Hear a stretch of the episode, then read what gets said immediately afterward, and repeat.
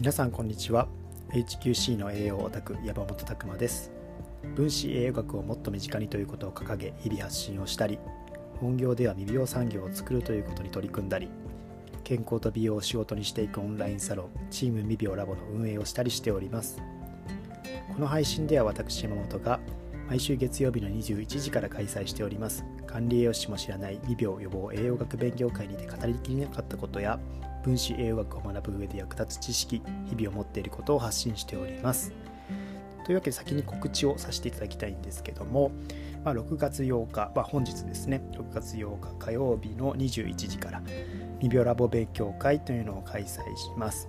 まあ、未病ラボ勉強会というのは何かっていうとですね、えー、月ににかい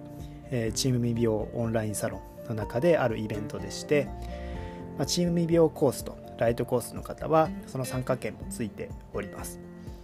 まあ、今回はですね、テーマとしては、まあ、分子栄養学というところの深掘りですね。普段やっている無料の勉強会では話しきれないようなことっていうのをちょっとマニアックにですね突っ込んでいくような勉強してるんですけども、僕の方からはビタミン ビースリー ナイアシンのお話をしたいと思っております。まあ、今回はですねかなりマニアックな内容にはなってしまうと思うんですけども、まあ、日頃摂ってるですねそういうビタミンミネラルが体に関わってる、えー、深く関わってるってことを知れるいい機会かなと。分子栄養学初心者の方もぜひ、えー、ここで興味を持っていただければ嬉しいなと思っておりますので、ぜひ、えー、お待ちしております。まあ、後半ではですねチーム未病コースにて活動されております、えー、おちさんという方ですね、建築士とファスティングですね、ファスティングマイスターというところで、えー、今事業をされております。まあ、今後事業したいというところですねお話いただいて、えー、いただけるということですね。まあ、そこも非常に毎回、えー、未病産業、まあ、未病産業ってまだまだこれからの領域なんですけども、そこに対して人の予防とかそういった領域に関わりたいと、それを仕事にしていくってところですねをやられている方たちのお話ですので、非常に刺激のあるお話聞けるかなと思います。ぜひ、えー、ご参加したい方は今からでもまだまだ間に合いますのでよろしくお願いいたします。ではですね、本日のテーマはマグネシウム製品の選び方ということについてお話ししたいと思います。この内容もですね、えー、ブログの方では一度アップしたことあるんですけども、それをちょっと口頭でですね、えー、言わせていただきたいなと思います。まあ、マグネシウムがなぜいいかっていうところはですね、本当にこうこの時間では語りきれないところなので、えーまあ、そこは割愛して、まあ、ただですね、えー、非常に体の多くの反応に関わっているし、ビタミンすらも操っているのがこういうマグネシウムとかっていうミネラルなんですよね。なのでマグネシウムが不足するといろんなクオリティがやっぱり下がってきてしまうっていうのは大きくあるかなというところですので、まあ、ぜひですね、まあ、マグネシウム不足かなっていうところ、まあ、一番大きくはですねいきなり足がつったりとか、まあ、筋肉がこうですね、えーまあ、つったりとか弛緩とか、えー、収縮に関わっているので、そういったところにの症状がある方っていうのはマグネシウムを意識した方がいいかなと思います。まあ、その中で、えー、いろいろまあ勉強会でもマグネシウムサプリのおすすめありますかって言われるんですけども、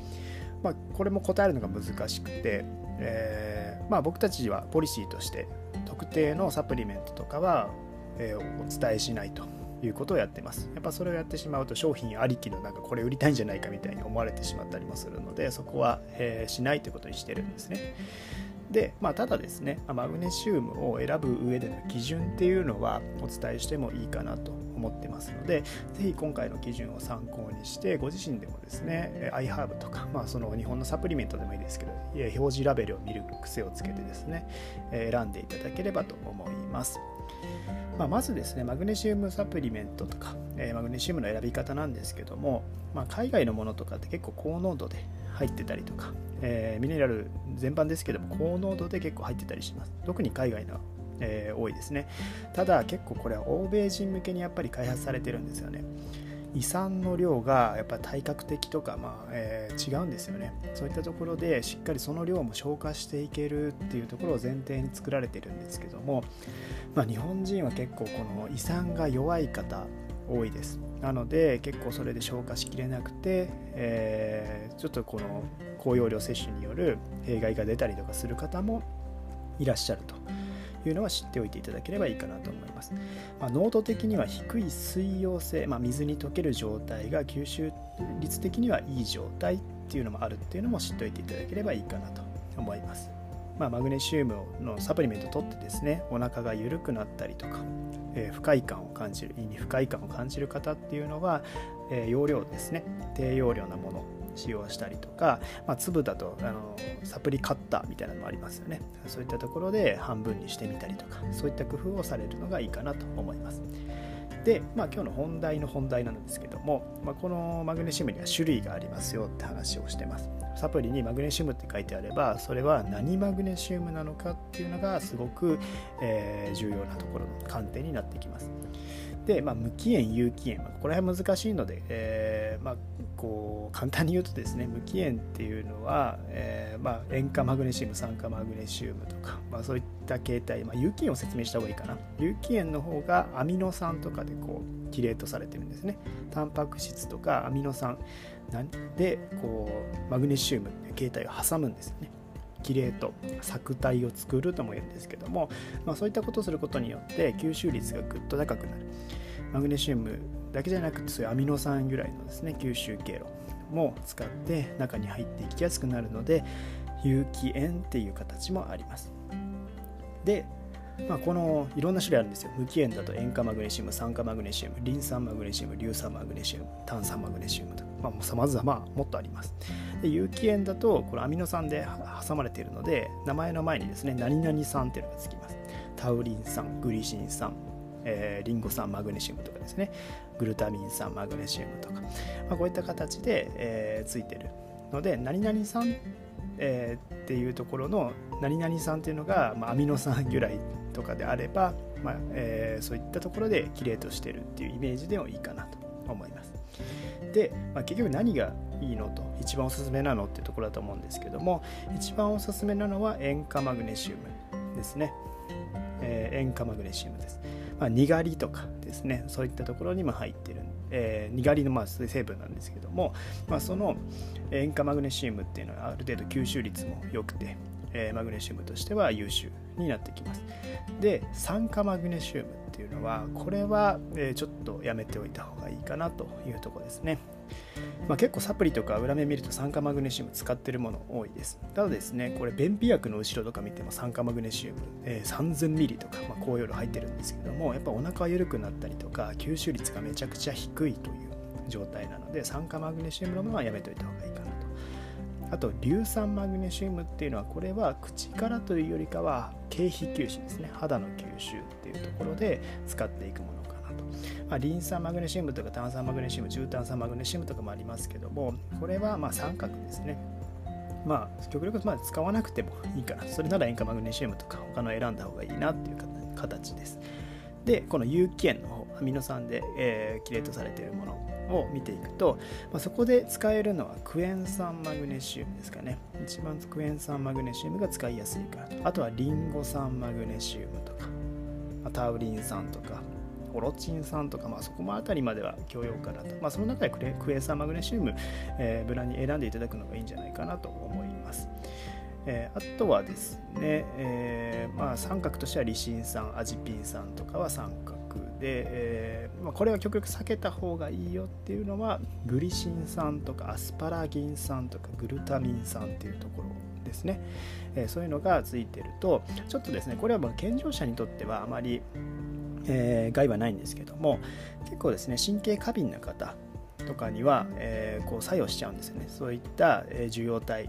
エヌエムディーエー 受容体っていうのがそう存在しまして、そこにちょっと作用してしまって脳の興奮性高めたりとかですね、まあ、そういったことになって し,、えー、しまう可能性もあるので、まあ、無理して取らなくてもいいかなというところですね。グルタミン酸の過剰摂取とかって、やっぱりそういったこう神経過敏な人、まあ、特に エーディーエイチディー とかの、えー、お子さんとか、まあ、そういった方、えー、診断を受けている方はやっぱ脳の興奮性を起こしやすいので、ちょっと注意かなというところですね。なので、まあ、まとめると無難に行くなら、まあ、塩化マグネシウム、クエン酸マグネシウムあたりですね、えー、使っていただけるといいかなと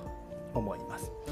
あとはですね、えー、経, 経皮吸収って先ほど申し上げたんですけども、その中にエプソムソルトとかですね、えー、マグバームとか、えーまあ、そういったものがあるんですよね。えーまあ、こういったもの、マグネシウムオイルとかもありますね。オイルで塗るタイプっていうのもあります。まあ、経皮吸収のいいところっていうのは、まあ、腸の吸収を介さないということですね。直接その患部に対してマグネシウムを、えー、入れていくことができる。まあ、エビデンス的にもマグネシウムというのは経皮吸収ができる。まあ、ただどれぐらい入ってるかというのは正直わからないです。それは個人差あるところなんですけども、まあ、これも腸も一緒なんですけども、えーまあ、腸の状態が悪い方とかはマグネシウムっていうのをこう直接届けていくときに、そういう経皮吸収っていうのもおすすめですよというところですね。まあ、これだけでいちにちなんかその、まあ、叶えるっていうのは思わない方がいいですけども、この日頃のマグネシウムのそのところにプラスしていけるっていうのがいいかなと思います。で、エプソムソルトとかマグネシウムオイルっていうのは硫酸マグネシウムとか塩化マグネシウムっていうものが多いですね。えー、なのでそういったところの製品であれば使っていって、えー、いただいてもいいかなというところです。まあ、ちょっとですね、肌が弱い方とかピリピリとかしてしまうので、そういった方はマグバームっていうクリームになっているものですね。クリームになっているものとかもおすすめですというところです。でえー、と例えばサプリの中でマグネシウムとビタミン ビーシックス がセットになっているものとかあるんですけども、実はビタミン ビーシックス にはですね、マグネシウムを細胞内に届けるっていうような作用もあったりするんですよね。なので海外のこのものを見てみると、結構ビタミン ビーシックス とマグネシウムがセットになっているものとかもあるので、まあ、そういったところは、えーまあ、ちょっと考えて入れてるんだなっていうのも知っておいていただけるといいかなと思います。まあ、何マグネシウムかっていうのも、えー、当然重要にはなってきます。まあ、こういったところですね、ぜひご参考にいただいて、えー、この選んでいただけるといいかなと思います。あとはにがりとかですね、えー、こういったところを飲み物に に,さん 滴くらい入れるっていうのも、これ塩化マグネシウムですので、すごく、えー、いいです。ただ入れすぎには注意ですね。もうあのやっぱ飲めなくなっちゃったりとか、味的にも無理になっちゃうので。あとは料理とか味噌汁に、まあ、ちょっと入れるっていうのもいいです。まあ、にがりで歯磨きする人もいるみたいですね。えーまあ、そういったところの方もいるというところです。はい。あとはですね、さっき言ってた、えーまあ、経皮吸収のところで塩化マグネシウム、硫酸マグネシウムでいくと、まあ、同量で使った場合は塩化マグネシウムの方が いってんさん 倍ぐらいマグネシウム濃度が高くなるってお話もあるので、まあ、塩化マグネシウムのものもいいかなというところですね。はい。まあえー、とマグネシウム摂取で重要なのは、まあ、食事から摂るっていうのも重要なんです。これはまた、えーまあ、次の機会とかに、えー、お話できればと思うんですけども、えー、それプラスやっぱサプリメントって、ね、栄養補助食品ですので、そういった観点で、えーまあ、使っていただければいいかなと思います。まあ、食事でいくなら簡単に言うならですね、緑の濃い野菜とか穀物とかですね、食物繊維の多いものとかって結構マグネシウム多かったりするので、そういったものを意識して選んでいただければ、えー、補給策としてはいいかなと思います。はい、ぜひ、えー、ご参考にいただければと思います。まあ、今日はですね、えー、マグネシウム製品の選び方というテーマでお送りしました。ぜひ、えー、皆さんのそういったえー、日々の生活にね、お役立ていただけると嬉しいです。皆さんの日々のインプットアウトプットを応援しております。エイチキューシー の栄養オタク山本拓馬でした。またね。